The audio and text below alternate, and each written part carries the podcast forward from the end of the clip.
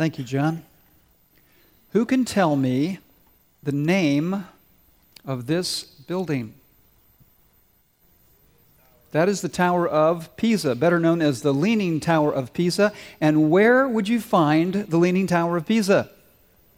In Pisa. It's actually in Italy, but that's the city where it's located. This bell tower began to tilt during construction because the ground on one side was soft. It was not solid enough to support the foundation and the weight of the tower, which is about 180 feet high. And so, over the years, a number of efforts have been made to stabilize the structure and to partially correct the tilt. Now, of course, there's an important lesson here. If you want to build a tower that is tall and straight, make sure that you have a firm what? Foundation. Now, in a similar way, if you want to build a business, you need a firm foundation. A number of years ago, I read a book by Jim Collins. It was called Built to Last. It was a study of why some businesses succeed over time and others don't. And one of the main points of this book is that in order for a business to last, it has to be built on a set of principles and core values that do not change over time. And those principles and core values form the foundation for a business.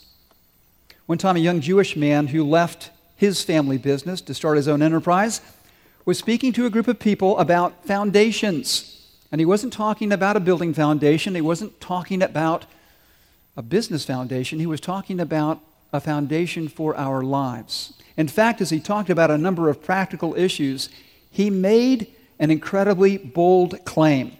Many of you are probably familiar with it because this is what he said Anyone who listens to my teaching and follows it is wise, like a person who builds a house on solid rock. Though the rain comes in torrents and the floodwaters rise and the winds beat against that house, it won't collapse because it is built on bedrock. But anyone who hears my teaching and doesn't obey it is foolish, like a person who builds a house on sand. When the rains and floods come and the winds beat against that house, it will collapse with a mighty crash. Essentially, this young man, this young Jewish man, was saying that the only way to have a strong foundation for your life is to obey his teaching. Now, who in the world would have the audacity to say something like that? Jesus Christ. And his teaching raises an important question, and it's right there on your outline. Why do you need a strong foundation for your life? The answer is fairly obvious because we all get hit by storms. Isn't that true? Sometimes the storms that hit our lives are beyond our control. Sometimes we ourselves create the storms that come into our lives. Sometimes they're caused by other people. Right now, we're preparing to launch a new ministry in our church. It's designed for people who are going through a storm, and it's called Stephen Ministry. We have 11 people who are being trained to serve as Stephen ministers, and they're often called the after people because they come alongside someone after the accident, after the divorce, after the job loss, after the operation, after all kinds of things come in to people's lives. And the truth is that sooner or later we will face storms. In fact, sooner or later the people we love will face storms in their lives. And so the question I want us to focus on this morning is this How can you build a strong foundation for your life? And here's the starting point. This is on your outline. Make a commitment to obey Jesus' teaching in every area of your life. Make a commitment to obey Jesus' teaching in every area of your life. In Matthew's biography of Jesus, there are four in the New Testament Matthew, Mark, Luke, and John. When he tells the story, when Jesus tells the story of the wise and the foolish builder, it comes at the end of a sermon. And the sermon has been called the Sermon on the Mount because it was delivered on the side of a mountain. And if you ever look in your Bible at Matthew chapters 5, 6, and 7, and you read the headings, you'll see the topics that Jesus addressed in this sermon. And he talks about very practical issues. He talks about how to find true happiness in life, how to find God's blessing in your life. He talks about anger and adultery and divorce and revenge and forgiveness. He talks about money. He talks about anxiety and priorities and prayer. And after teaching about all of these topics, Jesus says that the wise person, the person who wants to build their house, their life on a strong foundation, will do this. They will take his teaching, all of his teaching, and put it into practice in their lives. Now, there's another place in the Bible that we find the story of the two builders. It's in Luke chapter 6. And it's really interesting because Jesus is quoted by Luke before Luke tells the story. And this is what Jesus says in Luke 6:46. So, why do you keep calling me Lord, Lord when you don't do what I say? The word Lord in this verse could also be translated master. And think about some of the ways that we use that word master. Sometimes we use it to describe somebody with great skill. He's a master electrician. Sometimes we use it to describe academic achievement. Uh, she has a master's degree. Sometimes we use it to describe financial status. Oh, he has a MasterCard. Sometimes we use it to describe somebody who thinks they're in complete control of a situation. I am the master of my fate. Now, when we say that Jesus is our master, we're recognizing his authority, his knowledge, his wisdom, his control over all things. And there's one essential word that characterizes your response to somebody who is your master. And the word is this obedience. And that's what Jesus is concerned about when he makes his statement. So, why do you keep calling me Lord, Lord, when you don't do what I say?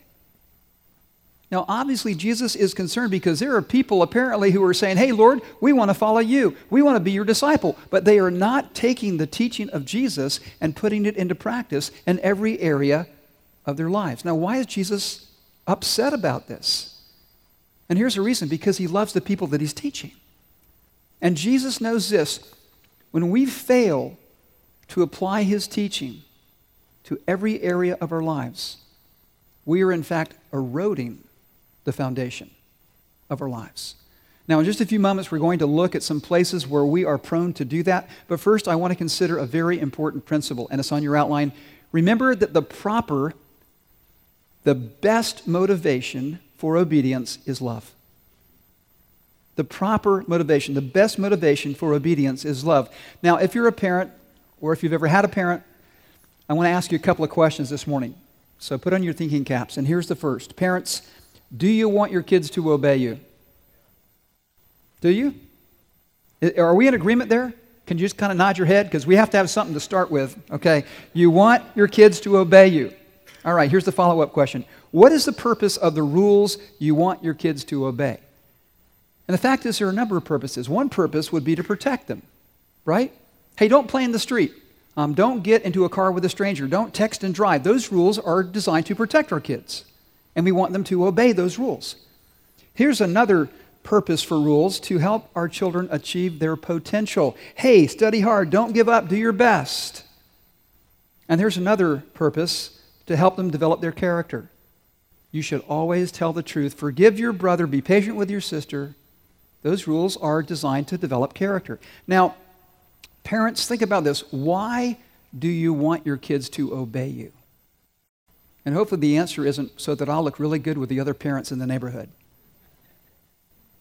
I mean, the real reason should be because I love my kids and I want what's best for them.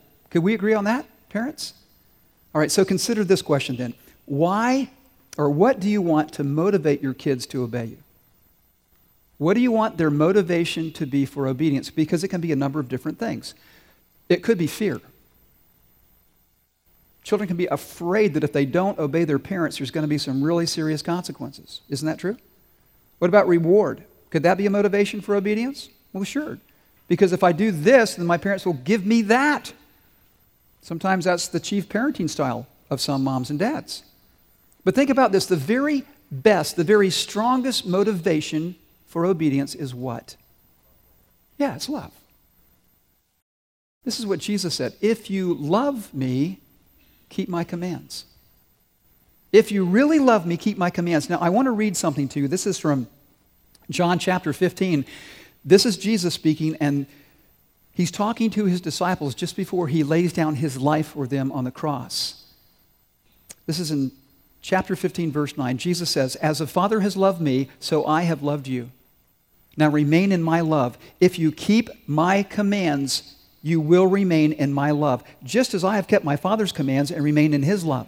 And then Jesus says this I have told you this so that my joy may be in you and that your joy may be complete.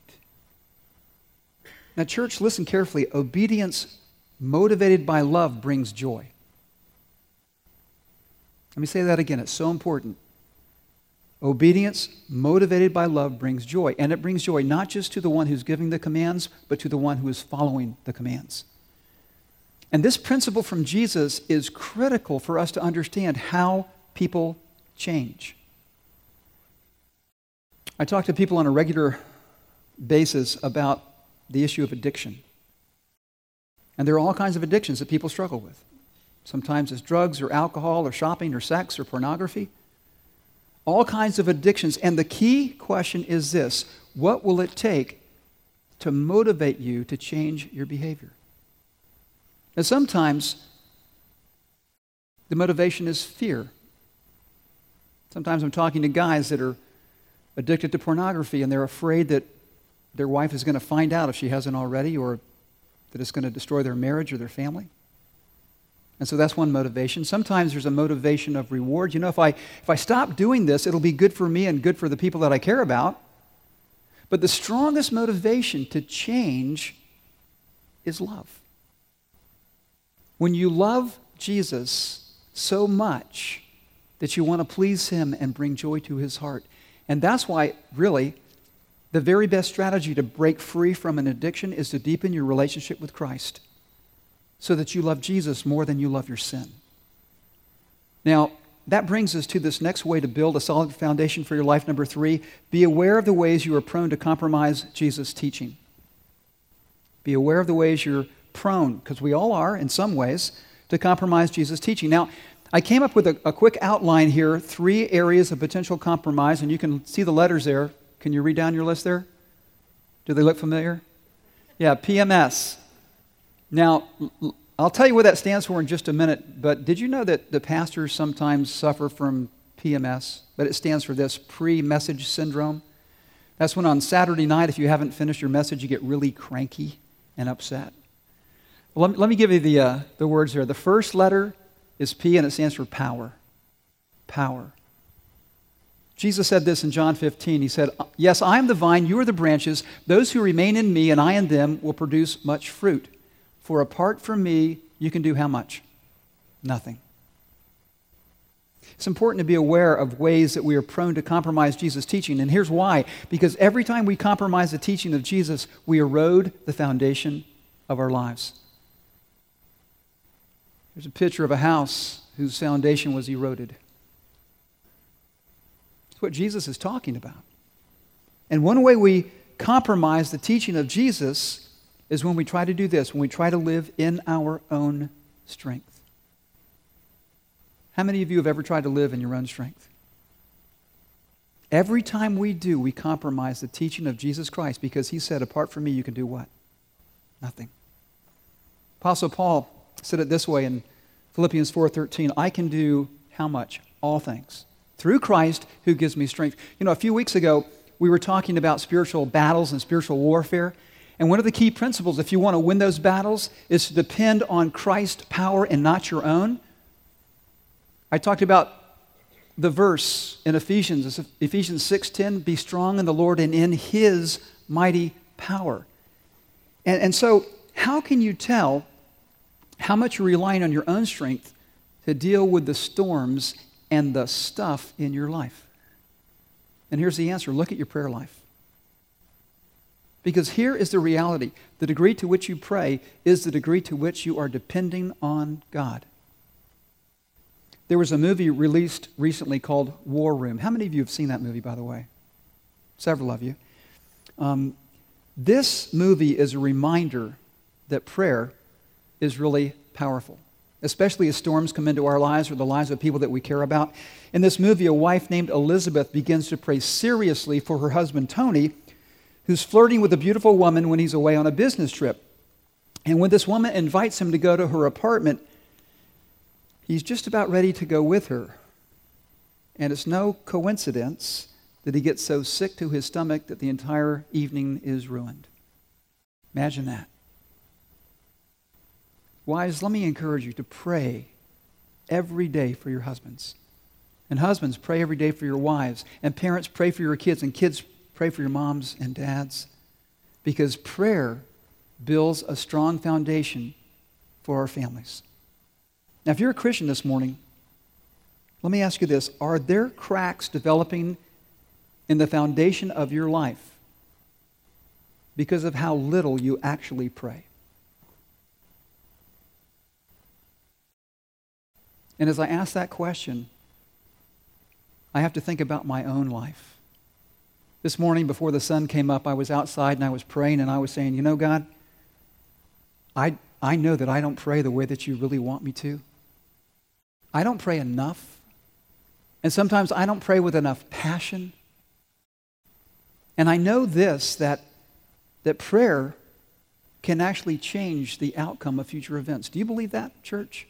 Because, see, the Bible teaches us that it does. There's story after story that point out that our prayers make a difference. Because I've been asked this question well, if God's got it all figured out, why should I even pray?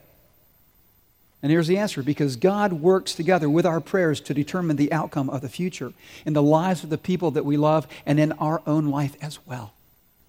And realize this let me encourage you. When you're praying today, you're preparing for tomorrow. You're building a stronger foundation for your life. Because when you pray, you deepen your relationship with Jesus. And after all, when that storm hits you, Jesus is your foundation. I mean, Jesus is the one who holds you in his arms. Jesus is the one who will never leave you or forsake you. Jesus is the one who never changes. Jesus is your firm foundation. Well, here's another area in which we may be prone to compromise the teaching of Jesus. The first was what? You could tell me? Power, relying on ourselves. The second one is money. Money. Now, we know that money often produces conflict and even anxiety in relationships. It's like the guy that was talking to his wife and said, Listen, I'm really not worried about money. In fact, I never worry about money. She said, Really? He said, Yeah, I have enough money to last me the rest of my life as long as I die by next Tuesday. Money's a hot topic when it comes to marriage and families and relationships. And this is what Jesus said about money. He said this, and this is from the Sermon on the Mount, by the way Don't store up treasures here on earth where moths eat them and rust destroys them and where thieves break in and steal. I got a phone call early on Friday morning from one of my kids because somebody had broken into their car right in front of their house. I was thinking, well, you know, that's that's unfortunate, that's sad, but we shouldn't be surprised because Jesus said, hey, if you store up treasure here on earth, people are going to break in and steal your stuff.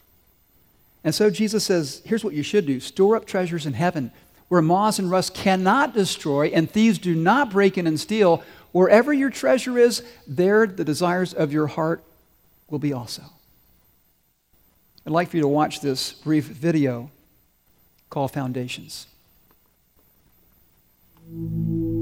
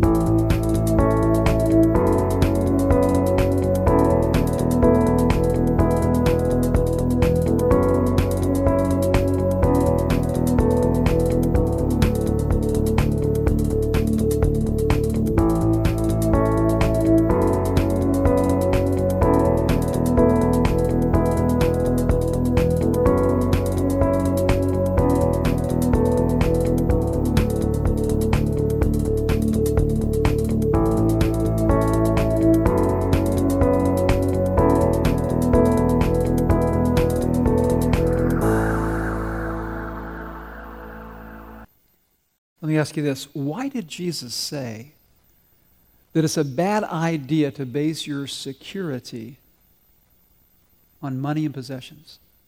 Why is that a bad idea? Who can tell me? Why, why is that a bad idea to base your security on money and possessions? Because you can lose them. Exactly. How quickly can you lose them? Does anybody know how long a New York minute is? That's all it takes, right? Everything can change in a New York minute, and you can lose your money and your possessions. Which is why Jesus said, here's the alternative invest in the kingdom of God, because the kingdom of God can never be lost. It will not and cannot ever fail. You know, as you read through the, the New Testament and read the teaching of Jesus, what you find is that he talked an awful lot about money. And I think the reason why we see that is really pretty straightforward. It's because money affects relationships. Money affects our relationship with God, and money affects our relationships with other people. Do you know the number one cause of divorce in America? Conflict over money. Financial pressures and problems drive a wedge between husbands and wives. And I want to say this, church, every time that I have the opportunity to talk about this area of our lives, because it's just one of many areas, the area of finances and money, I want you to know that as your pastor, my focus is not on what I want from you, it's on what I want for you. And what I want for every single one of us is to have this, this relationship with Jesus that's characterized by joy and peace and freedom because we're following his teaching in every area of our lives. And I know this from personal experience that you cannot grow in your relationship with Jesus Christ if you disregard his teaching in any area of your life. And that's true when it comes to money and finances, too. And there are some very clear principles in God's Word when it comes to the money equation. Um, you know, what's God's part of the equation? Well, simply, God owns everything, and God is the provider of everything we need to accomplish His purpose in our lives. And what's our side of the money equation? Well, God calls us to manage His stuff. That's where the word steward comes from a manager of somebody else's resources. All the stuff we have, it really belongs to God. We manage it for Him. And God wants us to be generous in giving to His work in the world. Now, often this question comes up well, how much should I give to God and to His work in the world? How much should I give to my local church? There's a passage of Scripture that I think really helps us when we ask that question, and it was written by Paul. It's in 2 Corinthians chapter 9, and Paul basically uses this analogy from agriculture, and he says, Look, those who sow sparingly reap sparingly, and those who sow generously reap generously. And then he says this each one of you should give what you've decided in your heart to give, not reluctantly or under compulsion, for God loves what kind of giver? Who knows? A cheerful giver. Somebody who has joy in their heart as they give. Now, last week, I announced that we're moving ahead with plans to build the remaining portion of our master plan. And you can see the pictures out in the lobby, the um, footprint, the floor plan of that space is about 9,500 square feet. And we really do need more space. On Sunday mornings, we're using every available place for children's classes. The nursery is full. On Wednesday nights, there's just no space to expand our Awana ministry or expand our classes for, for adults. And last week I told you this that in order to pay for this new construction and to pay off our debt, we're launching a capital stewardship campaign. Now, if you were here last week, we gave you some information on a sheet of paper. This Sunday, we've got some more information, and it's called FAQs frequently asked questions. And so when you go out the doors after the service, make sure you get one of these so you can check it out. But let me just read this answer to a question What is a capital stewardship campaign? It's a church project that seeks pledged donations from members of the congregation to be used in paying for a major project. In our case, to build ministry space and to retire debt. Now, as we go through this adventure together, this stewardship campaign, we're going to be talking about giving. And I want you to think about this. If I were to ask you, why would you invest in one business over another? What would you say? I suspect many of you would say, well, I want to know that this business has growth potential. I want to know that this business is going to be here next year and 10 years from now and, and down the road. I want it to be a business that has a firm what? foundation. You see, as a smart investor, you're concerned about the return on your investment. Now, when Jesus says, store up treasure in heaven, how do you do that, practically speaking? And here's the answer by investing in God's kingdom here and now. Because when you invest in God's kingdom, there is enormous growth potential. When you invest in God's kingdom, you know that God's kingdom is going to be here next year, and 10 years from now, and 100 years from now, and a gazillion years from now, because his kingdom will never end. And friends, listen, when you invest in God's kingdom, you can never lose your investment because God's purposes will always prevail. And his purpose affects your life and the lives of those you love because here's God's purpose He wants to give you an entirely different kind of life as you embrace Jesus Christ as your King. We started the service this morning with a song, and the lyrics say this How firm a foundation, what comfort and peace. I am found in the arms of Jesus, my King. And when Jesus comes to our world, he says, I am a king. In fact, do you remember when the wise men were searching for baby Jesus? What was his title? King of the Jews. This little child was born to be a king. And there was another king, King Herod, who wanted to destroy him. And so there was a clash between kingdoms. And Jesus grows up and he launches this enterprise of building the kingdom of God. And he says, Hey, the king is here. And here's what I want you to do I want you to repent and believe the good news of the kingdom. Now, when we talk about the word repent, it simply means to change your mind and agree with God. And Jesus made it real clear that all of us have a heart problem. We're born into this world with a heart that pulls us away from God and away from His purpose. And the Bible is clear that all of us have sinned. We've broken God's commands. Because God says, Love me with all your heart, mind, strength, and soul. Love your neighbor as yourself. We don't do that. And God says, Well, because you've broken my commands, there is a consequence. We know what that is. The Bible says that the wages of sin is what? Death. A physical, a spiritual death, a separation from God that will last forever unless God does something, and God has. He sent the king. And we need to understand that Jesus is not just an ordinary king, Jesus is a righteous king. He completely obeys God's commands. He lives a perfect life. And Jesus is not only a righteous king, he's a suffering king, he's a servant king. And he lays down his life for us. Listen, Jesus was never the victim of circumstance. He voluntarily allows himself to be arrested, to be beaten, to be crucified. And on that cross, God the Father is willing to do this, to take your sin and mine and put our sin on Jesus. The wrath of God that we deserved is poured out on Christ, and he dies in our place. But Jesus is not just a righteous king, he's not just a, a suffering king, he is a victorious king, and he rises from the dead. So you can't build your foundation on somebody who's dead. They have to be alive. And Jesus Christ is the victorious king, and he says, Look, come into my kingdom. I want to give you an entirely different kind of life, but you've got to do this. You've got to embrace me as your king. You've got to trust me. You've got to take my teaching and put it into practice in your life. Because if you don't, you will erode the foundation of your life. Now, we've talked about these areas of compromise. One was what? What, what did the letter P stand for? Power. What did the M stand for? Okay, what do you think the S stands for? You can say it in church. I know what you're thinking. It is the word sex and marriage. And we're going to talk about that because this is an area of great compromise. In June of this year, there was breaking news in our nation about a ruling by the U.S. Supreme Court. One article said, in a long sought victory for the gay rights movement, the Supreme Court ruled by a 5 to 4 vote on Friday that the Constitution guarantees a right to same sex marriage. Well, what does Jesus have to say about marriage? Let's take a look at these verses. This is in Matthew's Gospel, Matthew chapter 19. Some Pharisees came to him, came to Jesus to test him. They asked, uh, Jesus, is it lawful for a man to divorce his wife for any and every reason? Now, I want you to think very carefully about Jesus' response and what it means for us today.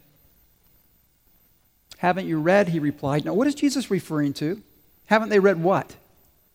Yeah, the Old Testament scriptures. Haven't you read the Old Testament scriptures? He replied.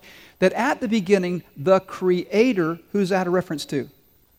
God, the Creator, made them male and female. Who is Jesus referring to now?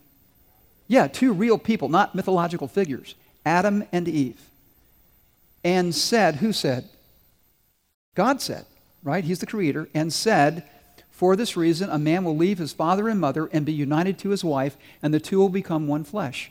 So they are no longer two, but one flesh. Therefore, what God has joined together, let no one separate. Church, listen carefully. When we compromise what Jesus taught about marriage and sex, we erode the foundation of our lives and of our nation. But not everybody believes that. I know quite a few people who don't believe that. You probably know some people as well. And so the question is if, if you do believe that, if you do believe that Jesus wants us, in fact, commands us to live our lives according to all of his teaching, how do you respond to them? And the Bible gives us some very clear guidance. Look at this verse in 1 Peter Peter says, But in your hearts, revere Christ as Lord. What does it mean to revere Christ as Lord? It means to align your life with the teaching of Jesus Christ. So once you do that, you, you revere Christ as Lord, you make a commitment to obey all of Christ's teaching. Notice this next statement always be prepared to give an answer to anyone who asks you to give the reason for the hope that you have. You see, if you're a follower of Jesus Christ and your commitment is to live according to all of the teaching of Jesus, and we don't do that perfectly, but there's a commitment. Every time we fall down, we get up and we recommit to living Jesus' way in every area of our lives. When you do that, you are building your life on what kind of foundation? A rock solid foundation. And that gives you hope because you know this it doesn't matter what storm comes into your life, you're going to be okay. Because you're built on the solid foundation of Christ and his teaching. And people notice that. And the assumption is people are going to come to you and say, hey, man, why do you have hope? So you have a chance to give them the reason. And it's a person. His name is Jesus. But how do we respond? Notice this. But do this. Give this reason for your hope. How? With gentleness and respect. Why is it? Because we should care about people, all kinds of people, regardless of their lifestyle, regardless of whether they have made a decision to follow Jesus or not. We're to love them and to explain our faith in Christ with gentleness and respect, with a hope that they too will know that God loves them and decide to follow Jesus. A few years ago, I was teaching a class at Spanish River Church, and it was in their seminary program. I was talking about you know, obeying the teaching of Christ in every area of life. And there was a couple that came up to me after the class, um, a man and a woman and they said, Can we talk to you for a few minutes? I said, Sure. And they told me that they were both Christians, but that they had been living together for a number of, of months. And the reason they were doing that is because it was just advantageous financially. That's how they put it. And they said, But when you were teaching tonight, and talking about the fact that if you're serious about following Jesus, you need to be serious about taking his teaching and putting it into practice in every area of your lives. We looked at each other and it hit us really hard. And I said, Well, what do you want to do? And this was their response Would you marry us as soon as possible? And it was really almost humorous because I said, Well, yeah, sure, let's, let's figure out how to do that. I went to my office church office, and they showed up the next day unannounced and said, Hey, can you marry us? And I said, Well, do you have a date in mind? And they said, What about right here, right now? So, okay, let's, uh, let's figure this out. And we did. And it was a wonderful experience. And I remember right there in the church office, I performed this wedding. I, that's the one and only wedding I've ever done in a church office. And I remember when I said, I now pronounce you husband and wife. I looked at them, and in their eyes, I could see not only this sense of relief, but a sense of joy because they knew that they were doing what pleased Jesus. And that was such a powerful experience. And, church, um, there's something that I, um, I did in first service, and I want to do it again because it really helps us understand the fact that God wants us to connect with our culture without compromise. So, could I get a couple of volunteers, like, you know, three or four people, just to come stand right here really fast? Come on. David, you can come. Whoever, come on, let's go. Griffin, whatever. Okay? All right, we got four guys. Cuatro amigos. All right. Now, here's, here's what I want to do. Um, I've got some cups here, some coffee cups, and uh, I want you to pick one, your choice, okay? We got some really cool looking coffee cups a Christmas cup, a cow cup, one from Honduras, a Starbucks cup. Okay, good deal. Now, everybody has the cup they want, right? Now, I've got some water over here, and uh, just turn toward me so I can pour some water in your cup. All right? Good deal. All right. All right, mostly in the cup. Now, here's, here's the analogy, and, and I want to do this because I really want you to get this. Let's say that this water is the gospel. This is God's truth, right? Can I pour God's truth into different containers so that people will pick it up and drink it? Can I do that? Well, here's what I mean a container could be a movie, right? As a container of truth. A sermon could be a container of truth. A blog on the internet a story, a one on one story that I share with Chris. That would be the container in which I have poured God's truth. I poured the gospel. Now, here's the thing what if I change the water? What if I contaminate the water? It changes everything, doesn't it? And this is what's happening in America today. People are compromising the truth. They're compromising the gospel. And here's why because they want people to pick up the cup. Friends, we don't need to compromise the truth of Jesus Christ. We find ways to connect creatively with our culture without compromise. That is the mission that Christ has given us. And that's what will make a church strong. Thanks, guys. Let's give them a hand.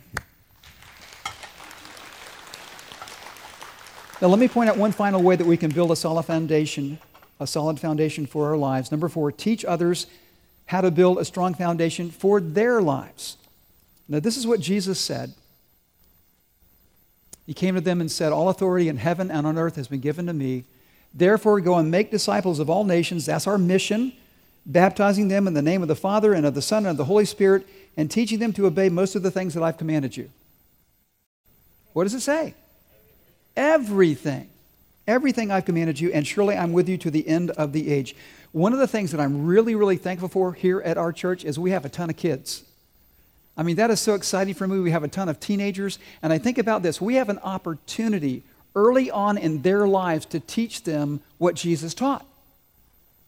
Now, here's what's really important we need to teach our kids why they should follow, why they should obey what Jesus taught. And listen, when you do that, you don't start with the rules. You start with the heart and the character of God. You know, it's exciting to me because we have little babies in the nursery, and, and I hear the people in the nursery talking to these kids and singing to these little children about God's love for them. And that's where it starts understanding that God is a Father who loves you and wants what's best for you. And because He wants what's best for you, He's given you some rules to live by. In fact, they're, they're 10. And they're not suggestions, are they? They're the 10 what? Commandments. Now, here's what happens people often think, you know, I hate rules, I hate commands because they kind of restrict my life and my lifestyle. Have you ever heard that? If I become a Christian, I'm going to have to give up my friends, my fun, and my freedom. And people say, I'm not sure I want to do that. But here's what people don't clearly understand it is in following the commands of Christ that we find true freedom. Remember the time that um, people came to Jesus and said, Hey, what's the most important commandment? And Jesus said, Really, there's two. One, love God with all your heart, mind, strength, and soul. Love your neighbor as yourself. He was summarizing the Ten Commandments. Because the first four commandments deal with our relationship with God, and the next six deal with our relationship with people. Now, who can tell me the first commandment? Does anybody know? Okay, you shall have no other gods before me. Now, Stated in a different way, you could say it this way um, If you love God, put Him first in your life. Don't have anything else in front of God if you love Him the way He wants to be loved. And what about this? You know, the commands that affect our relationships with others. Thou shalt not commit adultery, thou shalt not steal, thou shalt not bear false witness, thou shalt not do this, and thou shalt not do that. Well, actually, those are ways to express love because if you love your neighbor, don't mess with their husband or their wife. If you love your neighbor, don't steal their stuff. If you love your neighbor, don't tell lies about them. Jesus was dead on when he said, Look, here's a summary of the law love God and love each other. And, and here's this is something I'm so passionate about. When we teach kids about God's law and about God's commands, we need to help them see that they're good. They're good. They don't put you in handcuffs, they lead you to freedom. Because this God that made you, He knows what's best for you. He wants what's best for you. And He wants to keep you from making choices that are going to hurt you and hurt those you love. And here's something else. You know, as a parent, have your kids ever asked you why? Why do I have to do that? Why is that a rule? Ever run into that, moms and dads? And here's what, here's what we have to be careful not to do. You can't take the rule and divorce it from the rule giver. You can't just take the relationship out of the equation. If you think about King David in the Old Testament, he makes this crazy statement. He says, I love the law. And you go, What? You love rules? Who loves rules? And in Psalm 119, it's all about how much he loves God's law. I love your law. I meditate on it day and night. Well, why? And here's the answer King David loves the law because he loves the lawgiver. And doesn't that make sense? Because he loves God, he wants to please God. In fact, in Psalm 119, he says this I run in the path of your commands, for you have set my heart free. I remember one time I was at a, a, seminar that was conducted by Josh McDowell. How many of you know that name? He was talking to parents of teenagers, and he said this rules without a relationship leads to rebellion. And man, that got my attention. Rules without a relationship leads to rebellion. And I thought about this. Imagine a whole generation of kids who had a relationship with Jesus that kept them from rebellion. What if we had a whole generation of kids that grew up in a church that taught the truth about God's law and God's love? What if we had a whole generation of kids who were serious about taking the teaching of Jesus and putting it into practice in every area of their lives? What if we had a whole generation of kids who refused to compromise what God said despite the pressure from their friends or anybody else? Can you imagine what that would look like? And, church, here's what I get really excited about a building project. You heard me say this last week buildings don't change lives, but what happens inside them does. And I can remember when I was, I was standing on a pile of dirt about where you're sitting there and there was no building here. And I thought, you know, someday people are going to be sitting here on a Sunday morning, and there's going to be an opportunity to teach what Jesus taught, and that's going to transform lives. And it's going to help people build their life on a solid foundation. And I got so excited about a building because of what would happen inside. And just this past week, I went over and I stood in the grass over here where our new building addition is going to be. And I was just imagining what was going to happen. And I, I remember last week my wife Chris was talking about, you know, the, the future um, idea of having a preschool. And I was thinking, you know, all these little kids learning about Jesus and what he taught. And see, that's happening right now as I speak. We've got teenagers and kids in this building that are learning what Jesus taught and how to put it into practice in their lives. Can you imagine the difference it would make if our kids had a foundation that could weather any storm? And, church, let me just say this real quickly as well. When it comes to our kids, parents, we want to be a resource to you as, as your church. We want to encourage you and pray for you and support you and, and all of those things. But realize this the bottom line responsibility for teaching your children about God and about Jesus doesn't belong to the youth pastor, doesn't belong to the Sunday school teacher belongs to you. And here's what I want us to do as a church I want us to work together to teach our kids. I want us to build our lives, to build our families, to build our church on the one foundation that will never fail the foundation of Jesus Christ. Let's pray. Father, I thank you so much that your word is so powerful and so true. And we compromise it at our own peril, God. We know that. And I just want to pray this morning, Lord, as we think about our lives, help us to see those places that we're reluctant or even unwilling to take what Jesus said and put it into practice. God, change our hearts. Create in us a love for Jesus that is so strong that it changes what we believe and what we do. And God, as a church, Lord, you know this is my prayer all the time. I want us to be strong, really strong, to stand against the currents of culture. But at the same time, God, not to isolate ourselves, not to withdraw because there's work to do in this place and in this generation. So, God, give us an incredible love for people. Not just the people in our church family, but people who are lost and people who are far from God and people who disagree with us. God, help us to love them the way you do so that we might share the hope that we have with gentleness and respect. And God, as we bring the service to a close, we just want to thank you that that our Lord, our Savior, our Master, our King is alive. We have a hope built on a living foundation, and therefore we have been born again to a living hope. And we celebrate that today in the strong name of Jesus. Amen.